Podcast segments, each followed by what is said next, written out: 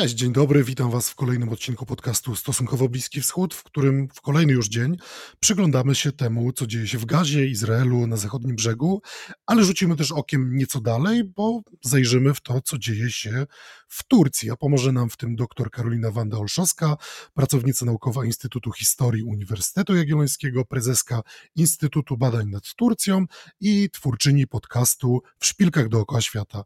Dziękuję Ci, że przyjęłaś zaproszenie do mojego podcastu. Cześć, dzień dobry, dziękuję za zaproszenie. Cieszę się, że mogę tutaj być. I musimy przyjrzeć się chyba kwestii fundamentalnej, czy kwestii takiej, która padła ostatnio w pewnych zapowiedziach, czy też może groźbach, a może w pewnym populizmie ze strony Recepa Tayyipa Erdoana. Czy tureckie wojska przyjadą do Gazy? Tutaj mogłabym odpowiedzieć krótko, moim zdaniem nie. E, ale może dlaczego? Na początku chciałabym Państwu wytłumaczyć, w jakim kontekście padła ta wypowiedź. Dlatego, że w sobotę 28 października był zorganizowany przez partię e, rządzącą wiec, e, wiec w Stambule na lotnisku, starym lotnisku Ataturka, wiec poparcia dla Palestyńczyków. I tam oczywiście wystąpił prezydent Recep Tayyip Erdoğan. Było to w przeddzień stulecia Republiki Turcji.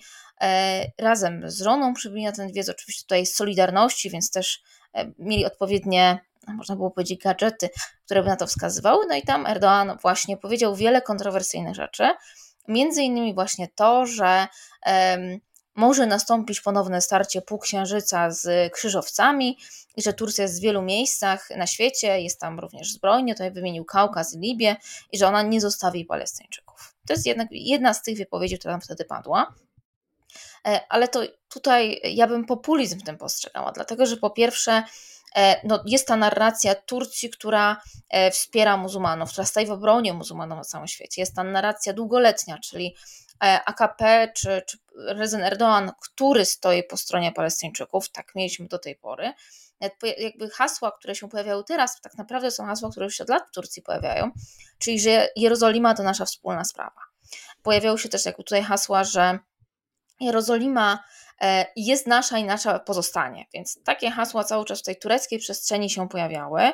No i to jest część właśnie tych haseł, część pokazywania tego, e, że Turcja nie zostawi Palestyńczyków wbrew temu, co, co niektórzy sądzą, ale jednocześnie, no ja nie wierzę w to wejście, dlatego że Turcja po pierwsze, tak, po pierwsze wcale Turcy nie są zainteresowani żadnym zaangażowaniem się zbrojnym. Dlatego, że był nawet taki sondaż przeprowadzony nie tak dawno, e, kilka dni temu, dotyczący tego, e, co powinien zrobić rząd turecki. To jest sondaż e, przez Metropol prowadzony, taką jedną z głównych tureckich sondażowni. I według odpowiedzi, tam odpowiedź pierwsza i druga dotyczyła tego, że Turcja nie powinna się w ogóle angażować, być neutralna, druga, że powinna jedynie mediować, czyli te dwie odpowiedzi razem dały 60% i tutaj jakby te 60% respondentów jest za tym, żeby się Turcja nie angażowała poza mediacjami. Następne 18% powiedziało, że powinna jedynie wysłać pomoc humanitarną. I tam pojedyncze e, procenty, właśnie pojedynczy respondenci odpowiedzieli, że powinna się zaangażować po stronie Hamasu, i nawet 3% respondentów powiedziało, że powinna się zaangażować po stronie Izraela. Więc jakby tutaj sumując, mieliśmy ponad 80% respondentów, którzy twierdzą, że Turcja nie powinna się angażować, ewentualnie humanitarnie. I to tak naprawdę pokazuje takie nastroje społeczne. W zasadzie faktycznie jest ogromne poparcie dla Palestyńczyków jest oburzenie jakby na to, co dzieje się w Gazie. To się bardzo dobrze jakby w mediach e, tureckich rozchodzi. Ale to nie jest tak, że Turcy chcieliby, żeby się ich rząd jakkolwiek inaczej angażował, dlatego że nie mają swoje własne problemy. I co innego jest się Mm, pobulwersować gdzieś tam właśnie w mediach społecznościowych, to doskonale byśmy to mogli zrozumieć. Co innego jest, nie wiem, zboj, zbojkotować McDonald's czy Starbucks, a co innego jest poprzeć interwencję zbrojną. W momencie, kiedy Turcja cały czas przecież jest zaangażowana właśnie Libia, e, Kaukaz, ale też Syria, tam się cały czas e, toczą przecież walki, cały czas e, giną tureccy żołnierze, więc ja bym to postrzegała jako właśnie taki populizm prezydenta Erdoana, czyli trafił w ten tłum, który tam był, jakby pokazał siebie jako tego, który się nie boi e, powiedzieć w ten sposób ostro i w ten sposób pokazać jako obrońca wiary, ale jednocześnie myślę, że to e, żadna interwencja z sobą nie pociągnie. To w takim razie do kogo były te słowa skierowane? No bo wydaje się, że one wcale nie były skierowane do Turków, którzy nie chcą interwencji. Nie były skierowane w takim razie do Izraelczyków, bo myślę, że Izraelczycy też wiedzą, że tej interwencji nie będzie, jednak Turcja jest krajem NATO, mm, a głównym sojusznikiem e, Izraela jest też kraj, który tak nie oszukujmy się, rozgrywa y, przynajmniej znaczną, znaczną część kart w NATO, czyli Stany Zjednoczone. No i wydaje się, że to też nie jest sygnał do Palestyńczyków, bo po pierwsze padł on w momencie, w którym w gazie był totalny blackout komunikacyjny i do gazy nie docierały przekazy z, zagraniczne, przynajmniej w dużej mierze. Więc do kogo Erdoğan mógł kierować te słowa? Czy ja bym powiedziała, że po pierwsze dla Turków, dla Turków, tych, którzy są jego wyborcami, bo jednak pokazał siebie jako silny przywódca, co Turcy lubią, przywódca, który nie ustępuje, czyli tak naprawdę to nie jest przywódca, który robi to, co chce Zachód, bo to będzie drugi odbiorca, ale to za chwilę, tylko właśnie ten, który jest w stanie e, być liderem, który mówi, wy, wam, my, wy nie będziecie nam dyktować warunków, nie będziemy wcale się zgadzać na to, co chcecie. Więc ja bym powiedziała, że to są jakby tutaj jedni odbiorcy. Drudzy to są Turec, Turcy też wyborcy, ale tutaj ci bardziej nacjonalistyczni, bo taki przekaz bardzo dobrze do nich trafia, tym bardziej, że no, słowa e, przywódcy tej koalicyjnej MHP, czyli tej partii nacjonalistycznej, no to Bachczeli powiedział, że daje 24 godziny Izraelowi na to, żeby wycofać się z gazy, jak nie to Turcja interweniuje. Te 24 godziny już dawno, dawno minęły i jak widzimy nic się nie stało, więc jego groźby też nie były niczym nowym, to jest taki też jego sposób zaznaczania miejsca, no ale to też są jakby koalicjanci, wyborcy po tej stronie, co jest prezydent Erdoğan, a przypomnę, w marcu mamy wybory lokalne i taką dużą chęć odbicia dużych miast przez y, koalicję rządzącą, co będzie łatwe biorąc pod uwagę, znaczy wydaje się, że to będzie łatwe biorąc pod uwagę y, niemoc opozycji, ale to jest jakby tutaj zupełnie inna sprawa, więc to jest jakby jeden odbiorca, ten wewnętrzny. Ale drugi odbiorca, ten zagraniczny, to te moim zdaniem szeroko pojęte państwa zachodnie. Dlatego, że Turcja znowu się pokazuje jako pierwszy gracz mm, co najmniej regionalny, z którym trzeba się liczyć, bo on tak po prostu nie ustąpi miejsca w regionie. A Turcji zależy na tym, żeby region był stabilny. W sensie, jakby ja wiem, że tam się znowu wszystko e, komplikuje i to wcale tak nie wygląda, ale Turcji wcale nie jest na rękę kolejna eskalacja w regionie, dlatego że to również zagraża jej polityce i jej interesom. E, więc tutaj pokazanie siebie jako e, państwa, z którym trzeba się liczyć, zatem pokazanie siebie jako właśnie państwa, które ma swoje interesy, z którą muszą się sojusznicy liczyć, czy nie będą po prostu ich narzucać i, i wymagać. E, no i pokazanie też tego, że, bo to się bardzo często przewija w tych odpowiedziach Erdoana, wypowiedziach, że Zachód jest, jest hipokrytą, tak mówiąc ogólnie, czyli że dopuszcza do czegoś właśnie w strefie gazy, a jednocześnie oburza się na śmierć cywilów w Ukrainie. I tutaj jakby nie chodzi mi o dyskusję, też nie chcę, żeby Państwo mnie zrozumieli. To, zrozumieli. To nie jest tak, że ja jakkolwiek nie widzę różnic między tymi dwoma konfliktami, y, ale chcę po prostu pokazać, jak patrzą na to, po pierwsze Erdogan, jak to sprzedaje, po drugie, jak patrzą na to Turcy, bo Turcy też to trochę tak odbierają, że z jednej strony mamy właśnie wojnę rosyjsko-ukraińską, w której giną cywile i Zachód się oburza, a z drugiej strony mamy wojnę izraelsko-palestyńską, czy między Izraelem a Hamasem, to jakby to ciężko jest to dobrze ubrać w tym momencie słowa, żeby wytłumaczyć to, co mam na myśli. E, I jednocześnie jakby właśnie jest głosowanie w ONZ, Stany Zjednoczone głosują przeciwko, a państwa szeroko pojęte zachodnie wstrzymują się od głosu. I to jest w ten sposób sprzedawane jako narracja. I ona trafia do Turków. Właśnie o tej hipokryzji Zachodu, e, który inaczej jakby postępuje w przypadku właśnie, nie wiem, Rosji, a inaczej postępuje w przypadku Izraela, który jest sojusznikiem Stanów Zjednoczonych. Więc ta narracja trafia na bardzo dobry grunt też tego um, zmęczenia, może nie tyle zmęczenia, co niechęci Turków do Zachodu, bo oni z jednej strony bardzo chcieliby być częścią Zachodu i mają dalej taki kompleks, kompleks właśnie tego, że, że nią nie są, bo oni nie mówią o sobie, że oni są w Azji, oni są w Europie, a to, że to jest tam niewielki procent kraju, to już jakby się nie liczy. Więc oni dalej chcieliby być częścią Unii Europejskiej, częścią zachodnich sojuszy, ale jednocześnie przez to, że nie są w Unii Europejskiej, nie będą w Unii Europejskiej e, i raczej no, tutaj też w tych sojuszach nie odgrywają takiego miejsca, jakby chcieli, to jest ten taki kompleks, który pokazania, to my w takim razie nie będziemy robić tego, co chce od, od nas Zachód, tylko będziemy jakby iść własną drogą.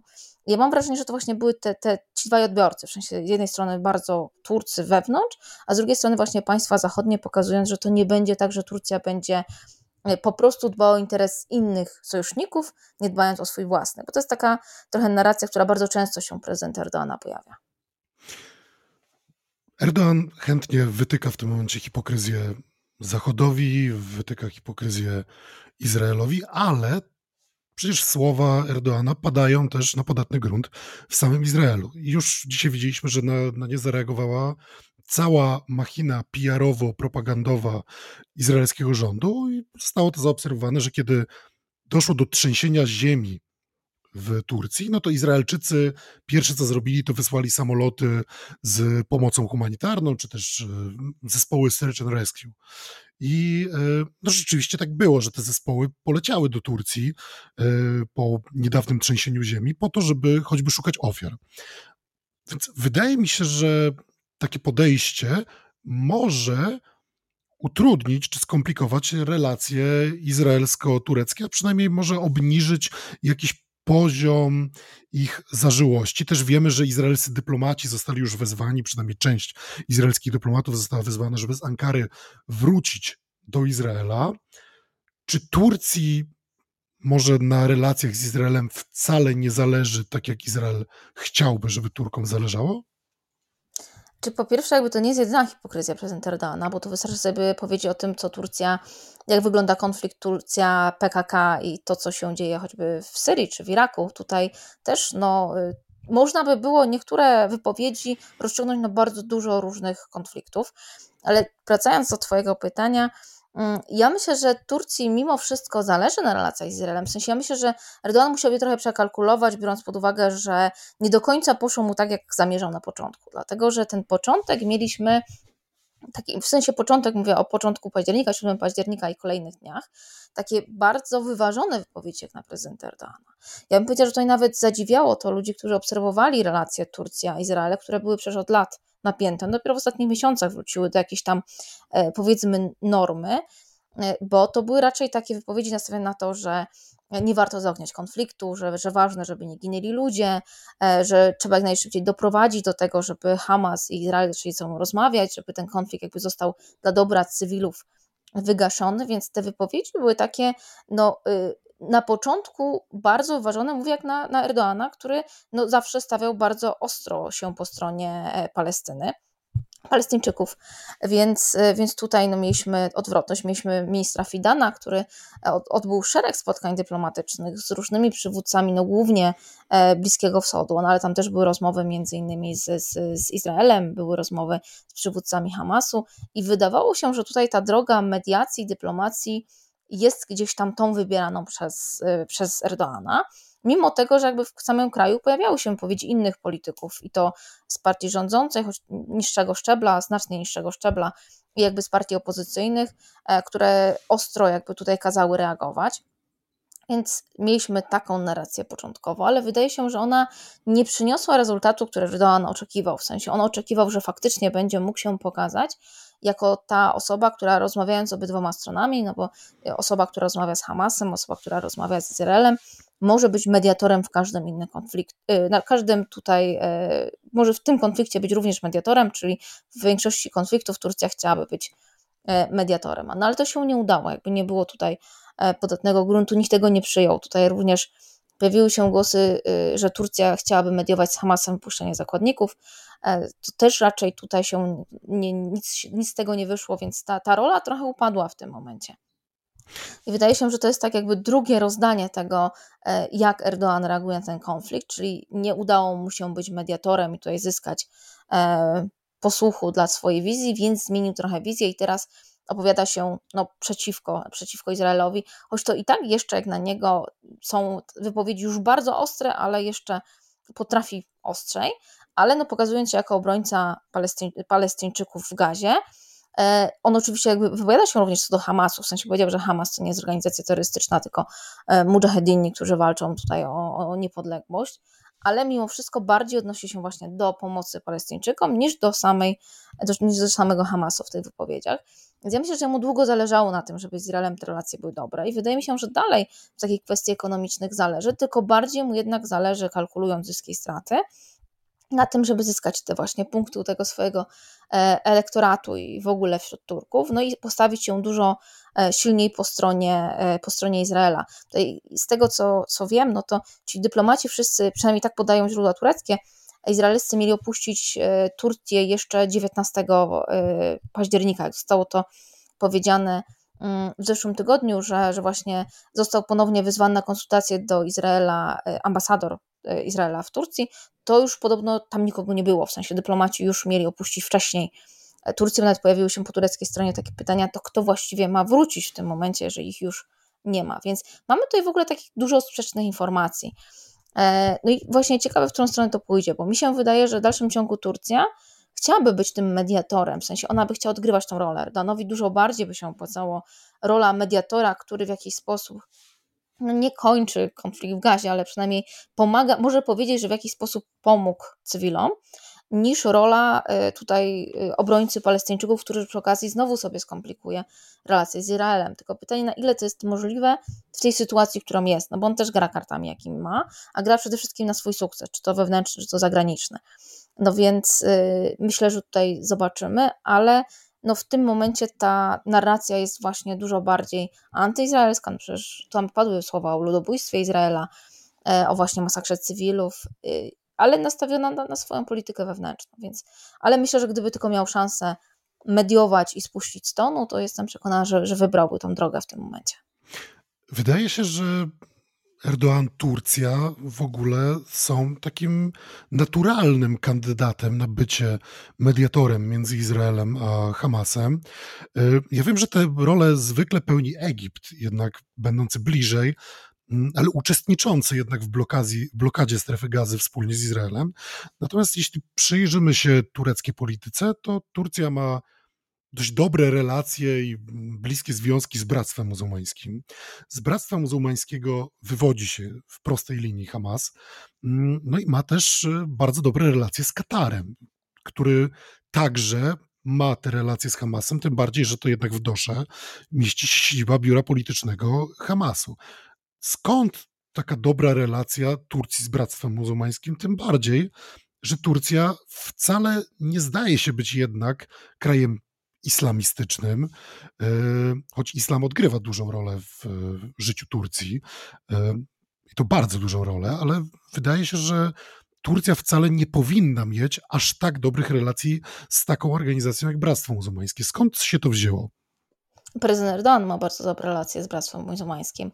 E, nawet no, on występował choćby w różnych krajach po wiośnie arabskiej jako właśnie ten wspierający przedstawicieli Bractwa Muzułmańskiego, bo on poniekąd ma z nimi dużo mm, powiedzmy stycznych poglądów. To Turcja nie jest krajem islamistycznym. Islam odgrywa coraz większą, znaczy, może nawet nie, coraz większą to będzie złe stwierdzenie. Odgrywa dużą rolę, ale to nie jest tak, że odgrywa coraz większą, ponieważ ludzie, którzy od 20 lat nieprzerwanie jeżdżą do Turcji również zawodowo, bardzo zgadzają się w tym, że Turcja jest mniej islam, mniej konserwatywna niż była jeszcze 10 lat temu, co jest ciekawe, bo tego się bardzo często z perspektywy polskiej nie dostrzega. Ona jest troszkę inaczej, powiedzmy, e, konserwatywna, w zasadzie, że nie wiem, kobiety, które noszą chusty, mogą również ubrać, y, nie wiem, jakieś takie właśnie ramoneski, sportowe kurtki, im to wcale nie przeszkadza, co jeszcze 10 lat temu nie miało miejsca. Więc Turcja jest innym krajem e, muzułmańskim, konserwatywnym, ale w innym znaczeniu, bo jakby tutaj ciężko na ulicach dużych miast tego konserwatyzmu szukać, mimo tego, co się uważa, bo bardzo często uważa się, że Erdoğan właśnie jest przywódcą islamistycznym, właśnie konserwatywnym, ale no to tutaj daleko do innych krajów muzułmańskich, jeżeli o to chodzi. Więc jemu w ogóle z Bractwem Muzułmańskim było na samego początku bardzo po drodze, jeżeli choćby o poglądy. E, I on też wspierał te wszystkie ruchy, wszystkie, które, które mógł wspierać w różnych krajach. Między innymi e, Turcja e, azyl dała członkom Bractwa Muzułmańskiego z Egiptu. Z Egipcie mogła nadawać telewizja Bractwa Muzułmańskiego, kiedy musieli Egipt opuścić. E, no Hamas tutaj również wspierany był bardzo i to zarówno z tego co wiadomo, to i dyplomatycznie, no bo przywódcy Hamasu też do Turcji przyjeżdżali, byli w Turcji, mieli tureckie paszporty, co ułatwiało im jeżdżenie e, po świecie, jak i finansowo, dlatego że tutaj no, wiadomości pojawiają się głównie ze strony izraelskiej, naprawdę w jaki sposób finansowo Turcja wspierała Hamas, w sensie co naprawdę im sprzedawała i w jaki sposób. No ale są informacje nawet o tym, że niedawno przed y, właśnie atakiem, który miał miejsce na Izrael, to został przechwycony ładunek na statku, który miał posłużyć do budowy bomb. Ten statek płynął z Turcji, już to nie był jego pierwszy port, więc jakby tutaj już nie wnikając w szczegóły, no ale, ale Turcja jest jednym z miejsc, gdzie to mogło zostać załadowane. Więc Erdoğan miał w tym również swój bardzo, po pierwsze, no właśnie, ideologicznie się zgadzali, po drugie miał w tym interes, bo on chciał w ten sposób pokazać Turcję jako kraj, do którego mogą reformować swoje kraje inne państwa muzułmańskie i w, dzięki czemu on będzie miał wpływ jakby na politykę tych państw. Więc tutaj wydaje mi się, że to jest tym głównym kluczem zbliżenia między właśnie Bractwem Muzułmańskim a Erdoanem, no i też tych bliskich związków, które później były i w dalszym ciągu są. Choć co ciekawe, e, jego zmiana polityki, na przykład zbliżenie z Egiptem, no doprowadziło do tego, że już e, Bractwo Muzułmańskie nie mogło przebywać w Turcji, nie mogło wcale nadawać e, już swojej telewizji z terytorium Turcji i tak dalej. Podobnie było z Hamasem, tak jakby też są informacje, które są sprzeczne, ale pojawiają się w Turcji informacje o to, że oni zostali przed właśnie tym atakiem e, z 7 października poproszeni o opuszczenie terytorium tureckiego. No nie wyrzuceni, ale poproszeni o opuszczenie terytorium. Z tym, że tutaj mamy bardzo dużo informacji, które się pojawiają gdzieś na zasadzie poinformowane źródła powiedziały, więc ciężko jest stwierdzić, jak jest naprawdę, ale myślę, że w takiej sytuacji no tutaj nie ma co liczyć na źródła z pierwszej ręki. No, bardzo wiele rzeczy w tym konflikcie opiera się na anonimowych źródłach, rozmowach dziennikarzy z kimś wewnątrz, z dyplomatami. Oczywiście wszystko później jest owiane e, pewnym woalem tajemniczości i w ogóle tajności, przez co trudno jest e, rozstrzygnąć, czy takie informacje są, są prawdziwe, no, ale jednak od lat pojawiają się też te doniesienia, tak jak słusznie zauważyłaś, e, głównie ze strony izraelskiej, mm, o tym, że Hamas może być finansowany z Turcji. E, wszystko wskazuje na to, że Hamas jest finansowany z Iranu i z, i z Kataru. Turcja zaprzecza, jakoby miała finansować Hamas, natomiast czasami pojawiają się informacje o tym, że e, Turcja za pośrednictwem swoich organizacji humanitarnych, charytatywnych ma ten Hamas wspierać, być może nie bezpośrednio. Y, I czasami jako argument podawana jest ta słynna flotyla wolności, która płynęła właśnie z Turcji i na jej pokładzie było bardzo wielu Turków. Tylko czy to rzeczywiście jest tak, że te tureckie wysiłki i organizacje humanitarne wymierzone są na to, żeby wspierać Hamas, czy może jednak nie? I może rzeczywiście to są wysiłki humanitarne i mające na celu wsparcie po prostu y, Palestyńczyków, którzy w tej gazie mieszkają, bo tak się złożył ich los. Czy ja myślę, że tutaj są obydwie rzeczy. W sensie myślę, że w jakiś sposób Hamas jest wspierany przez Turcję. Przecież nawet teraz zostało nałożone embargo przez Stany Zjednoczone na te e, firmy wspierające Hamas, to tam się również tureckie firmy pojawiły. Z tym, że tutaj w tym przekazie bardzo często jest przekaz, że Turcja wspiera Hamas jako organizację polityczną czyli wspiera po prostu organizację, która jest i nawet jest y, na terytorium tureckim dochodziło przecież do spotkań między e, prezydentem autonomii palestyńskiej a Hamasem, na zasadzie tego też pogodzenia Palestyńczyków. To też była taka trochę narracja turecka, że oni nie tylko jakby tutaj wspierają Gazę, tylko w ogóle jakby wspierają te, te rozmowy, które były, bo ostatnie takie spotkanie mieliśmy w lipcu 2023 roku właśnie w Turcji. Ale duża część wsparcia, znaczy tutaj oczywiście nikt się nie przyzna do tego, ile y, pieniędzy jest przekazywanych Hamasowi, ile pieniędzy jest przekazywanych e, strefie gazy, po prostu ludności mieszkającej w strefie gazy w ramach e, pomocy humanitarnej. Ale tutaj trzeba zaznaczyć, że Turcja no, dużo inwestuje, ona w ogóle dużo inwestuje w pomoc humanitarną i rozwojową w różnych częściach świata. Ona ma właśnie te swoje biura pomocy rozwojowej, TIKA, również w strefie gazy i faktycznie ta pomoc jest wysyłana, w sensie ona tam była, Turcja tym sobie trochę zaskarbiła też przychylność no, wielu państw, ale również Palestyńczyków, że ona faktycznie jest tą pomocą humanitarną, pomocą rozwojową w różnych miejscach świata, no tutaj również w strefie gazy. I jak tylko pojawiły się doniesienia właśnie o, o konflikcie, bardzo szybko pojawiła się e, odpowiedź turecka właśnie w, w postaci propozycji pomocy humanitarnej. Minister zdrowia e, w swojej pierwszej powiedzi właśnie miał do tego, że Turcja wyśle szpitale polowe i to jeżeli będzie mogła, to wyśle takie na statkach, żeby one mogły podpłynąć. Jeżeli nie, to wyśle po prostu szpitale polowe przez Egipt, które można będzie albo w strefie gazy e, roz, zainstalować, albo przy granicy. Później były informacje o tym, że wyśle e, pomoc humanitarną właśnie w postaci leków, e, pożywienia. Wiem, że jedna transza tej pomocy na pewno została już wysłana, wylądowała w Egipcie. To miało być właśnie jedzenie, lekarstwa i również 20 e, lekarzy specjalistów, których zadaniem miało być m.in. rozpoznanie potrzeb na miejscu. W sensie oni mieli powiedzieć, w jaki sposób najlepiej jest pomagać. Z tym, że nie wiadomo, wiadomo, że oni wylądowali w Egipcie, oni polecieli samolotem prezydenckim tam w ogóle, ale nie wiadomo, czy, to, czy ta pomoc trafiła do Gazy, czy to ona znalazła się wśród tej pomocy humanitarnej, która mogła przejść przejście graniczne, e, czy nie. Ja jakby nigdzie nie znalazłam takiej informacji czy faktycznie ta pomoc trafiła, czy ona gdzieś tam właśnie utknęła w Egipcie. E, no i tutaj jest bardzo dużo wypowiedzi. Po pierwsze, Emin Erdoğan, czyli pierwsza dama, jest y, powołana do bycia, do zarządzania właśnie, e, koordynowania pomocy dla sierot ze strefy gazy, które mają trafić do Turcji, przynajmniej taki jest, jakiś pomysł na to, że oni mają znaleźć schronienie w Turcji, tutaj ma być również im udzielona pomoc medyczna. No i jakby znowu ja nie znalazłam jakby części dalszej tego, czy faktycznie już są jakieś, jakieś dzieci, które trafiają do Turcji, czy to jest na razie deklaracja, że jak będzie taka możliwość, to Turcja się deklaruje, tego nie wiem, ale, ale jest też taka propozycja ze strony tureckiej. No oprócz tego jakby cały czas tutaj e, Turcja proponuje tą głównie pomoc humanitarną, pomoc medyczną, bo tam też się pojawiło w kontekście tych szpitali, gdzie, gdzie taki ten filmik był, który też bardzo obiegł media społecznościowe tureckie, o tych noworodkach, znaczy wcześniakach w inkubatorach, które e, mogą umrzeć, jeżeli właśnie nie będzie dostaw prądu i, i wody, no i Turcja właśnie też się zaproponowała, że ona może dostarczyć pomoc humanitarną właśnie dla, dla tych szpitali i dla tych y, małych dzieci. Więc ona była i tym sobie zyskała przychylność, no i na pewno teraz stara się również z tą pomocą humanitarną być tak jak mówię, no tutaj bardzo dużo jest rzeczy, gdzie no nie wiadomo na ile to y, jest możliwe, że w tym momencie ta pomoc przybyła. Na pewno już jakaś została wysłana, ale nie wiadomo, czy dotarła do strefy gazy. Ale to też będzie coś, co Turcja będzie próbowała wykorzystać, dlatego że ta pomoc humanitarna, pomoc rozwojowa jest tak naprawdę tureckim soft power.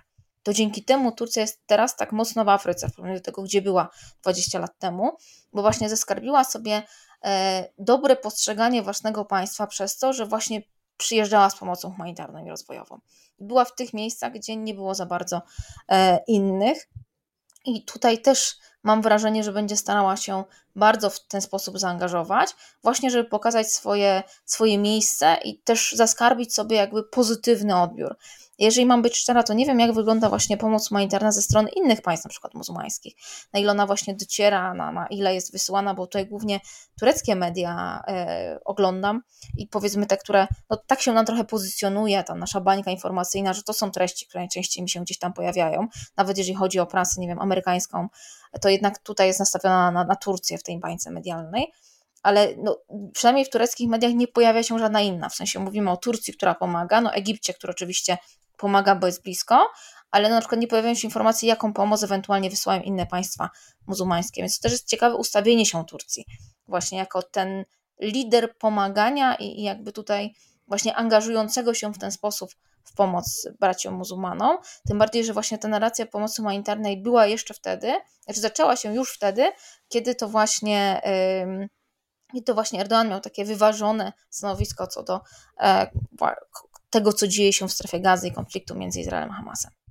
Czy Turcja w tej całej swojej pomocy humanitarnej, wysyłając wodę, leki, środki niezbędne do przeżycia, towary medyczne, produkty higieniczne, może też pomóc gazie w kwestii energetyki, bo energetyka także jest pewnym elementem soft power i wiemy, że Turcja na przykład produkuje takie pływające platformy prądotwórcze. E, Libańczycy wynajmowali taką platformę przez jakiś czas od, e, od Turków. Pytanie, czy jest to rozwiązanie, które mm, Turcja mogłaby zaoferować gazie. No, pozostaje jeszcze dodatkowe pytanie, czy Izrael by się zgodził na zacumowanie takiego rozwiązania y, przy strefie gazy. Najprawdopodobniej nie zgodziłby się. To jest, to jest moja ocena. Pytanie tylko, czy Turcja byłaby skora coś takiego zaoferować. Ja nigdzie nie słyszałam, żeby taka propozycja w tym momencie padła. Ja też nie wiem, na ile to jest właśnie to, o czym powiedziałaś, że Turcy zdają sobie sprawę, że nie byłoby możliwe przeprowadzenie tego, więc w tym momencie nie padła taka propozycja. E, ale myślę, że tutaj byłaby możliwość tego, żeby Turcja to zaoferowała. No pytanie, czy w momencie, kiedy jest to niewykonalne, w ogóle coś takiego e, będzie brane pod uwagę, bo ja nigdzie nie słyszałam, w sensie w żadnym doniesieniu do tej pory nie słyszałam, żeby e, taka pomoc ewentualnie została zaoferowana.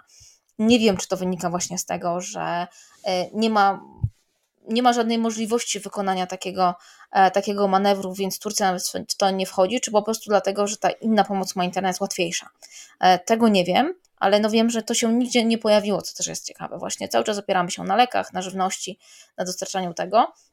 Bardziej nawet jak z tymi szpitalami polowymi, no jak była propozycja tego, żeby wysłać je na statkach, to bardzo szybko jakby zmieniono to właśnie na lądowanie w Egipcie i dostarczenie, no bo chyba sobie zdano sprawę z tego, że mało wykonalne jest, żeby te statki mogły podpłynąć. To jest bardzo trudna sytuacja, w jakiej znajduje się Turcja i no oczywiście jeszcze trudniejsza sytuacja, w jakiej znajdują się mieszkańcy Gazy, którzy no jednak od lat są uzależnieni od tej pomocy humanitarnej. No i w sytuacji, w której rzeczywiście Izrael próbuje ścisnąć 2,3 miliona mieszkańców Gazy w południowej części strefy, czyli tak naprawdę na mniej niż połowie tej strefy, wydaje się dość oczywistym, a może nie oczywistym, no ale wydaje się, że możemy podejrzewać, że jeśli sytuacja się przedłuży, to ze strefy gazy zaczną do różnych krajów regionu napływać uchodźcy. Pytanie, czy Turcja jest w stanie jeszcze, gdyby tak się zdarzyło, przyjąć kolejnych uchodźców? Wiemy, że w Turcji mieszka bardzo dużo Syryjczyków, mieszka bardzo dużo y, także uchodźców, y, którzy znaleźli się y, z innych krajów tej Turcji. I wiemy, że jest to istotny problem w tureckiej polityce. Często tureccy politycy, zwłaszcza w kampanii wyborczej, grali hasłem, że odeślą Syryjczyków do domu, odeślą uchodźców do domu. E, natomiast gdyby doszło do pogłębienia się kryzysu humanitarnego w Gazie, to czy ci sami Turcy, którzy dzisiaj popierają Palestyńczyków, wspierają Palestynę, byliby skorzy jednak zgodzić się na to, żeby do ich kraju przyjechali kolejni uchodźcy z innego kraju muzułmańskiego? Czy to jest już sytuacja na tyle napięta, że poziom wytrzymałości, czy ten próg wytrzymałości Turków już nie jest w stanie być podniesiony wyżej? Czyli ja myślę, że to jest jeden z powodów, dlaczego, Erdogan, dlaczego Erdoganowi zależy, żeby ten konflikt nie eskalował, czyli on wcale nie chce kolejnego napływu uchodźców, bo to będzie problem. Dlatego, że wydaje mi się, że Turcy zgodziliby się na uchodźców e, palestyńskich, na Palestyńczyków, dlatego, że no w tym momencie wywołuje to emocje. A to, że zgodziliby się teraz, nie znaczy, że e, nie odwróciłoby się to w drugą stronę, na przykład za dwa lata. To co my mieliśmy z Syryjczykami, to przecież Turcy witali Syryjczyków z otwartymi rękami i naprawdę byli bardzo współczujący, empatycznie, chętni, żeby pomagać. Tylko po prostu no, ta sytuacja trwa już na tyle długo, że e, to już się odwróciło, w sensie już teraz Turcy chcą, żeby Syryjczycy wrócili do domu. To faktycznie było używane bardzo w kampanii e, wyborczej. Erdogan nigdy otwarcie nie powiedział, że on chce, żeby Syryjczycy wrócili do domu, no ale mówienie o tym, że właśnie będzie strefa bezpieczna, bezpieczeństwa, w której są postawione domy modułowe, rozdawanie kluczy do domów modułowych, to co mieliśmy później, co mamy cały czas teraz, czy informacja o tym, że policja łapie uchodźców, powiedzmy, no teraz jest przedstawione jako migrantów, e, którzy są w, w Turcji i nawet jeżeli mają pozwolenie na pobyt, to i tak ich odsyła do obozów dla uchodźców. Oni tam mogą podjąć decyzję, czy jakby są przesiedlani do tej strefy bezpieczeństwa, czy będą spędzali swoje życie w obozie dla uchodźców. No bardzo dużo, wielu z nich podpisuje to dobrowol, przymusowo podpisuje dobrowolną e, deklarację przeniesienia do, do Syrii co się często poja pojawia, to po pierwsze to, że to wcale nie są Syryjczycy z tej części kraju, czyli oni y, no, mają przykład rodzinę w Turcji, która została, oni są w tej części Syrii, rodzinę w Syrii mają w innym miejscu, więc oni nie bardzo mogą przejechać do innej części Syrii, a też nie mogą wrócić. Więc no, robi się sytuacja takiego przymusowej relokacji, nie? I ja się obawiam tego, że nawet jeżeli Turcy się zgodzą, oczywiście na uchodźców e, palestyńskich w tym momencie, to to będzie kwestia roku, dwóch lat i te nastroje znowu wybuchną, szczególnie przy tak dużych problemach, jeżeli chodzi o sytuację ekonomiczną, bo te problemy w dalszym ciągu w Turcji są. One teraz trochę mniej są pokazywane, dlatego że pierwsze są inne problemy, po drugie dlatego, że no już nie ma wyboru, więc to nie jest tak często wykorzystywane i Turcy po prostu sobie muszą jakoś z tym wszystkim radzić. Ale jeżeli chodzi o, o te problemy ekonomiczne, dalej są bardzo duże. Jakby ceny w Turcji, choćby jedzenia, są naprawdę wysokie w stosunku do pensji, to, to jest naprawdę bardzo duży problem nawet przeliczając je na złotówki, to ceny na przykład mięsa w Turcji to są ceny czasami kilkukrotnie wyższe niż mamy w Polsce to samo mięso. A jednak no, złotówka jest silniejsza w tym momencie niż lira. Więc to jest naprawdę bardzo duży problem, który wywołuje nas takie no, bardzo negatywne nastroje społeczne, jeżeli chodzi o, e, o każdą możliwość przyczyny, to czy ona jest faktyczna, czy nie, to jest zupełnie inna sprawa. Ale tutaj no, dochodzimy do tego, co, co w sumie można było powiedzieć w tej całej naszej rozmowie, że jakby nastroje, emocje to jest zupełnie coś innego niż fakty, którym możemy się posługiwać, czy jakby argumenty takie rzeczowe. I one są bardzo silne, więc ja myślę, że pierwsze myślę, że zrobią wszystko, żeby jakby nie dopuścić do tej sytuacji, bo wcale nie chcą kolejnej fali uchodźców, a z drugiej strony, jeżeli nawet się zgodzą właśnie w imię tej solidarności, to po pierwsze no nie będzie tak duża jak w kontekście Syrii, ponieważ Turcja jest, Turcy są zmęczeni pomaganiem w ten sposób, a po drugie ona będzie bardzo krótkotrwała. Bardziej, że ta relacja Turków z państwami arab, arabskimi, szeroko pojętymi, czy Arabami, ona nie jest wcale taka dobra, w sensie tam jest bardzo dużo zaszłości historycznych, które mogłoby się wydawać, przecież są już historią i, i są dawno zapomniane, ale tak naprawdę pojawiają się w takiej no, narracji choćby rozmów ludzkich. No to jest oczywiście bardzo... Yy, ja to mogę powiedzieć tylko na przykładzie, który ja słyszałam. To oczywiście nie wiem, jak to się odnosi do całego kraju, ale w akademiku, w którym mieszkałam w Ankarze, no, y, dziewczyny właśnie na koleżanki z państw arabskich reagowały na zasadzie, y, mówiąc, ale wiesz, że one y, nie pomogły, znaczy ich przodkowie nie pomogli Imperium Osmańskiego podczas I wojny światowej, tylko nas zdradzili. No wydawałoby się, no to nic takiego, jakieś odniesienie do historii, ale mówimy o czterech, trzech, czterech pokoleniach później i o czymś, co jakby już dawno jest przeszłością zapisaną w podręcznikach do historii. A to było podawane jako argument, więc no ta polityka historyczna, czy ta polityka pamięci bardziej, cały czas gdzieś tam jest żywa i to właśnie w ten sposób. Więc ja myślę, że to jest pewna e, obawa również o to, jak to się może, może skończyć. Karolino, bardzo dziękuję Ci za rozmowę. Jeszcze zanim skończymy, chciałbym podziękować oczywiście naszym słuchaczkom i słuchaczom za to, że słuchają naszej rozmowy, słuchają podcastu. No i oczywiście dziękuję też patronom i patronkom z patronite.pl, osobom, które wspierają ten podcast na buycoffee.to, bo dzięki temu możemy tworzyć kolejne odcinki i rozmowy. I jeszcze raz dziękuję Ci, że wziąłeś udział w tej rozmowie. Dziękuję bardzo.